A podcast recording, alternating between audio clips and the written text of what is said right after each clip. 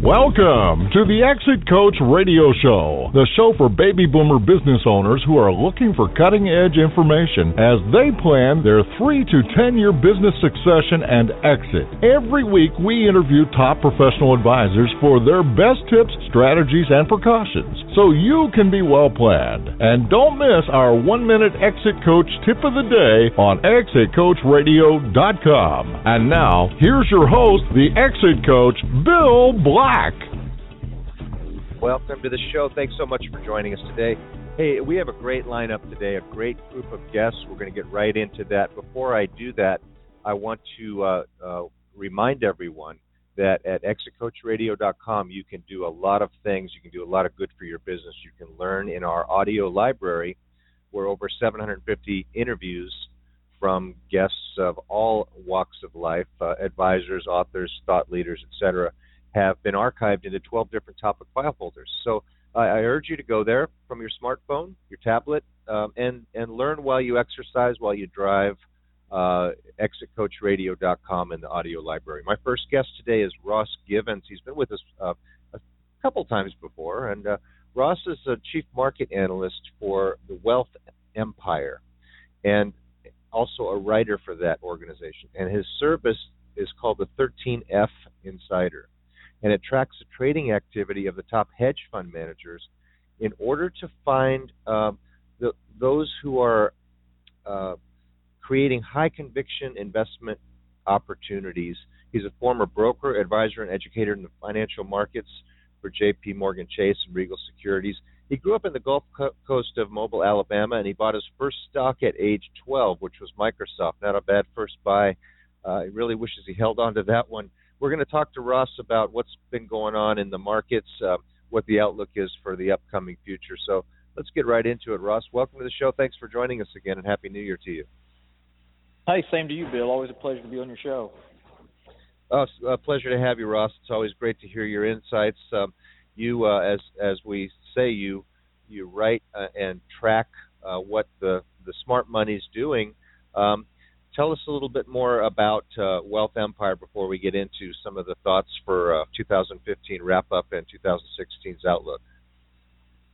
Sure. Well, you know, Wealth Empire was kind of created out of my experience investing. You know, as you mentioned, I worked for J.P. Morgan. I did a lot of personal money management. And what I found, you know, when you're managing other people's duty, as you know very well, you have a fiduciary responsibility to protect and grow that money. And you know, what I was finding, a lot of mutual funds and a lot of traditional investments were lagging their indexes. And so I started thinking there's got to be a better way, and began saying, you know what, why don't I track and follow what the best guys in the world are doing? This is going to be, you know, your Warren Buffett's and your Carl Icahn, and most people don't realize all their trades is public information. Now, there's a there's anywhere from a week to maybe a couple months lag on that data, but you can see exactly what they're holding and what they're buying and what they're selling. So, you know, just made perfect sense to me. What I began doing is instead of searching through, you know, 7,000 publicly traded companies, you look at, you know, what's David Tepper, what's Warren Buffett, what's Carl Icahn, what are they holding, what are they buying? And that gives you a much smaller pool to fish out of, kind of like shooting fish out of a barrel instead of fishing in the ocean. So that's kind of the idea behind the company, what we try to do. And again, we're just kind of scanning their portfolios and watching their buying and selling and looking for, as you mentioned, high conviction ideas, ones they're putting large percentages of their multi multi million and billion dollar portfolios into that we can kind of piggyback and and invest alongside them. It's a great idea, it really is, and it's uh, it's there's a lot of great information that you can glean from that. But let's talk about uh, how they how did they do. Uh, you know, it's always great to look in in the rearview mirror and see well, how did everybody do in uh, in the background? Uh, uh, looking uh-huh. in the rearview mirror. How did they do in 2015? Well, it's funny you asked that question. 2015 was actually, and just by unfortunate coincidence, I guess, kind of one of the worst years for, as we call it, smart money uh, in quite some time. You know, the, the bulk of hedge funds and these top money managers underperformed the market, some by pretty wide margins. Um, now, you know, in my experience, when you look at a guy who's returned 20, 25% a year you know, for 30 years, there's going to be, you know, a bad year in this time. There's going to be a bad quarter when you're not in sync with the market, or you know, there may be too early on an idea. And a lot of what we saw this last year, you know, they're value investors, right? They're they're they're looking to buy stocks when they're cheap based on fundamentals, and a lot of them are getting into energy. You know, we saw oil. We haven't seen it this cheap since, you know, 06 or, or excuse me, 08, 09, after it went up to 140, and now it's down, you know, in the, in the low 30s. And a lot of big investments were made in energy companies and in crude oil, and as we saw, need to fall further. So, you know, that that took a lot of their gains out. But yeah, not not a great year for smart money. Um, but again, I'm kind of staying the course and believing they're better positioned than most now uh, for the years coming. Well, yeah, they're they're not always going to be right. Certainly, there's going to be uh, it, situations where they're positioning for the future, and that's a, a lot of times uh, when things are falling. I mean, and obviously, if everybody could predict that, it wouldn't be it, it would be a racket, not a market. yeah, and you know, a, a good example to look at. You know, if you look at 2008, we saw something very similar, right? A lot of these guys, the market lost. You know, whatever it was, uh, 30%, 35% or something that year. A lot of these guys lost even more, losing 40 and 50%.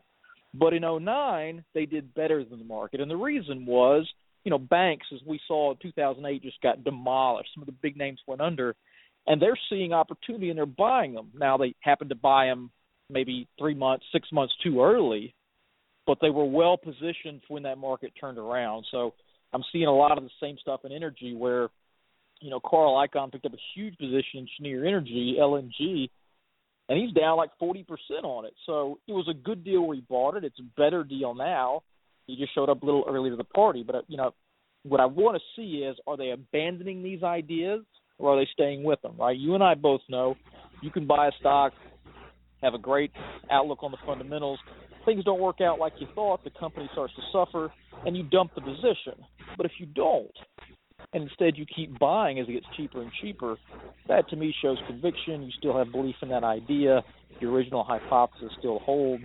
Um, and so I just see hey, I've got an opportunity to buy alongside Buffett at prices better than he got. So it's really just a better opportunity if you're looking long term.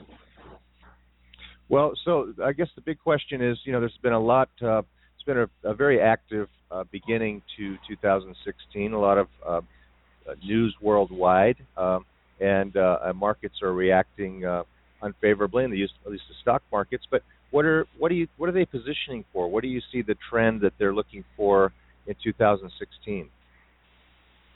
Well, two big things I've seen. Um, one, I mean, what we've seen the last few days. You know, look, it's the worst first week of the market since '91. It's been terrible. We know that. It's not a situation to panic. You know, what we're really seeing, we're seeing a reaction to China. That market's not mature. It's mostly you know day traders at home on their laptops um, and we're just reacting to that. You know, if you look at the big picture, we're really down three and a half, four percent on the year. And I think you would agree with me if you can't stand five or ten percent swings in the market, you really shouldn't be investing. So hopefully people aren't letting this scare them. The trend I'm seeing is a shift from growth to value. Okay, if we look at 2015, the market was essentially flat, give or take a couple percent. But there were some big names. I mean, Netflix sort of doubled, Amazon grew immensely, Google had a fantastic year. These are all companies, you know, producing 50, 100, 150% gains. Meanwhile, the energy stocks took huge losses and kind of offset that. But it's interesting because, you know, if you look at, say, a Netflix, right, I like to judge companies based on what they're earning. Okay, what am I getting for my investment dollars? You've got a Netflix out here trading at, you know, 300 times earnings Meanwhile, you've got Apple's and IBM's and General Motors trading at you know ten times, twelve times earnings. And so, when you look at this horrible opening week we've had, the stocks like Netflix and like Tesla and like Amazon and the kind of high growth, higher earnings multiple, more speculative companies have taken bigger hits than the market. And when you compare those to, you know, Walmart, to Apple, um, to your more traditional value plays, they haven't taken anywhere near as large of a hit. So it looks to me like we're seeing institutional smart money shifting out of those more speculative, you know, hot, sexy 2015 stocks and into the better values, the, the, better fundamentals and lower earnings multiples. So yeah, so what you're saying is that there's a there's certain uh, areas of the market that look like they've been high flyers, but they they're potentially bound for a fall. They're they're just out of whack right now, where uh, there might be a, a return to more value based uh, purchasing and and uh, buying. Uh, now, what you, you mentioned uh, in the notes you sent me that um, you don't see a, a major market correction because of the money supply being still too loose. Can you expand on that a little bit for our listeners? Yeah, let me. I'm going to nerd out for just a second. I don't want to lose anyone, but there is there is a statistic in the Federal Reserve, which you are probably with me on hating immensely. They put out a lot of data, and they put out so much data that most people ignore it. But they put out one figure called the NFCI, and it stands for the National Financial Conditions Leverage Subindex. Okay, it's a long, boring name, but essentially what it does is give you a reading with a baseline of zero that can go as low as maybe negative two and as high as four or five that shows how loose or tight the money supply is. So that means how easy is it to get credit, how how much leverage are people using in their investment accounts, how much are people borrowing. And when you look at this figure going back um, you know to the 60s, every single and I'm not missing any, every single major market correction, when I say major, I mean anything of, you know, 15% or more, um, was prefaced by this indicator being above one, meaning money supply is getting tight. Anytime it's been below one, especially below zero, negative, meaning the money supply is loose, we've never seen a major market correction. And so right now, this number comes out each week. I think it's at like negative 0.55 or negative 0.6, nowhere near uh, a tight money supply. So if we get a major correction, it'll be the first time in 60 years this has happened. I don't see it. It's just it's almost impossible for the market to crash that much um, when the money supply is so loose. And so that's one of the biggest things I keep an eye on. I don't hear a lot of people talking about it, but if you go back and look this stuff up, you could go to the you just Google uh, like Chicago Fed NFCI. You can find it. You can download all the data, and if you're, you know, you know some basic Excel skills, kind of plot that out over top of a chart of, you know, the S&P 500, the Dow. You'll see the market is never corrected when the money supply is loose, and that's still where we're standing today. Give us a little bit of insight as to the logic behind that, Russ. I understand that, yeah, there's a lot of money that's uh, available for deployment for investment, and there's a lot sitting on the sidelines. But there's also been, you know, government involvement in keeping interest rates low and pushing people into the market in a in a way that we've never seen before. I don't think, in, in my lifetime, certainly. Yeah, no, you're right. I mean, we're we're definitely in unprecedented times, you know, and that's why one of the reasons I don't think the market's overvalued is people say, oh, last time we were at 18 times earnings or 20, whatever. Yeah, but interest rates were at five, six, eight percent. That now they're at you know half of one percent. Um, you know the reason the money supply is such an issue. Again, it's kind of an all-encompassing thing. So when you have the money supply tightening, um, you know people tend to have less margin in the market, making less bets. They can borrow money less freely, and so just the flow of capital is less. And when that happens, people tend to suck it out of equity investments. When you have excess cash, there's only so many things you can do with it. You know, you and I, and probably most of your listeners, think about sitting on sitting on cash. You know, if we're very well off, maybe we have a million, two million, three million dollars. When you're talking about an institution having ex, having excess cash, they're sitting on a few billion dollars. So you can't go to Wells Fargo and put four billion dollars into a checking account. You have to do something with it. So that's why they're buying safe securities, they're buying bonds, they're buying uh, you know, treasuries, corporate paper, whatever. But it has to be somewhere. It literally cannot sit in cash. And so when you have those conditions, they're always going to be buying something, and that buying pressure and liquidity being pushed into the market just prevents a you know massive sell. At least that's what we've seen for the last you know 50 or 60 years. Sorry. So I think what I hear you saying is that the, there's there's loose money that'll kind of come to the rescue and see the market as an opportunity and buy in if things start to go down, which would prevent from having a kind of a free fall correction. Uh, Is that does that make sense? Is that kind of the sum? Yeah, sum no, that's, that's exactly what I would agree. I mean, even the little times, you know, you look at the the the uh was it Black Monday back in October of '87. You know, it got tight. That that indicator shot up like a week beforehand. I mean, it happened in '07. It happened in '99, 2000. It happened on the '70s. I mean, every single correction is getting tight. So until we see those conditions, I just don't have real any real fear about a major, you know, 30, 40 percent catastrophe type move.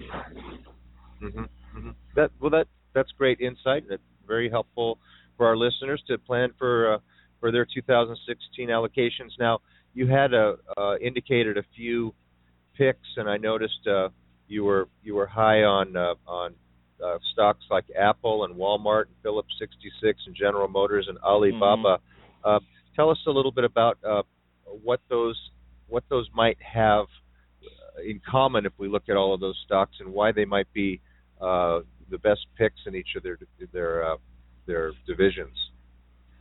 Sure. Well, you know, the bulk of them, at least all except for Alibaba, really represent that hypothesis of a return from growth to value. Right? You look at a company like Apple. You know, people want to speculate what their iPhone order is going to be next quarter or this month. When you look at the big picture, you've got the greatest company in the world with the strongest brand loyalty you've ever seen. They got 160 billion dollars sitting offshore. Um, trading at you know 11 times forward earning or current earnings. It's just an absolute monster company. It's trading at $100 a share right now. It's a screaming deal, and it should be worth a minimum of 150, possibly $200 over the next couple of years if they continue their buyback. Same thing with GM. It's trading at I think seven times forward earnings. The stock's 31 bucks a share. They're expected to earn five dollars next year per share. It's just a screaming deal. Same thing, you know, Phillips 66 is cheap. It was one of Warren Buffett's big picks last year. It's kind of his pick in the energy space. You're getting a cheap company and exposure to energy. Um, Alibaba is one not as cheap on a fundamental basis as the others, but again, it's basically China's version of Amazon. It's an absolute behemoth. It's tougher to value in the traditional sense because they, they're doing like Amazon did. They're taking all their profits, reinvesting it in the company, into research and development, and growing that database. But you know, if they get anywhere near Amazon, which they probably will uh, in the Far East, you know, Amazon's sitting in a position now, 49 cents of every dollar spent online is at Amazon. And so that kind of dominance is just worth a massive amount of money. And Alibaba's finally come down, gotten below its IPO price. It's seen a lot of hedge funds buy it. And so I added it to the portfolio. But again, the overall theme of these is kind of getting back to fundamentals. I think the last thing listeners and investors want to do is be stuck holding a portfolio full of last year's winners. You know, it doesn't matter what it did last month, last quarter, last year. A stock can be a great investment at ten dollars a share and a terrible investment at fifty dollars a share. So they've got to look at the value and what they are getting for their investment dollars. Ross, it's always great to talk with you. You bring great insights, and of course, this is just an, a tip of the iceberg of what our listeners can find out about if they get involved with Wealth Empire and subscribe to your, your newsletter and your your information. Uh, tell us about what what does a subscription look like? Where can I, our listeners find out more about it? And, and, and what oh yeah, well we put out so I put, I put out a couple of pieces each week that are 100% free. If you go to wealthempire.com, you just there'll be a pop up. Put in your email address. I put out, um, you know, a, a post on the market in text format every Thursday, and then I do one like a video newsletter every Tuesday. Um, if they're interested in 13F, you know, they can read about it there. It's only like a hundred dollars a year. It's a, about a 15 to 20 page monthly newsletter that kind of covers what's going on with top hedge funds. What are they buying? What are they selling? Where's the money flowing? And the idea is just to give people, you know, some great ideas. We will, we do give official recommendations in there, particular stocks, particular prices, but again, it's really just kind of a shooting fish in a barrel type strategy, looking for the absolute top picks of the top managers that we can get for good prices. And you know, if we can't make money following the Warren Buffetts of the world, it's, it's, it's I'm not sure it's the market we want to be in.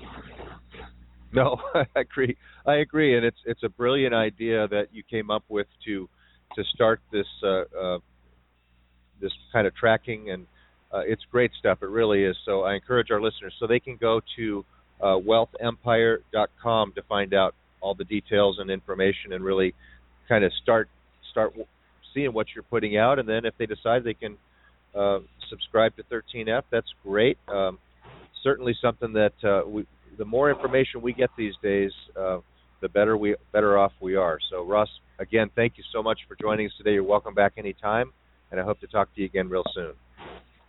Oh, absolutely. Always an honor to be on your show, Bill. Thanks again. All right, we're going to take a short break. We'll be right back after this, so please stay with us.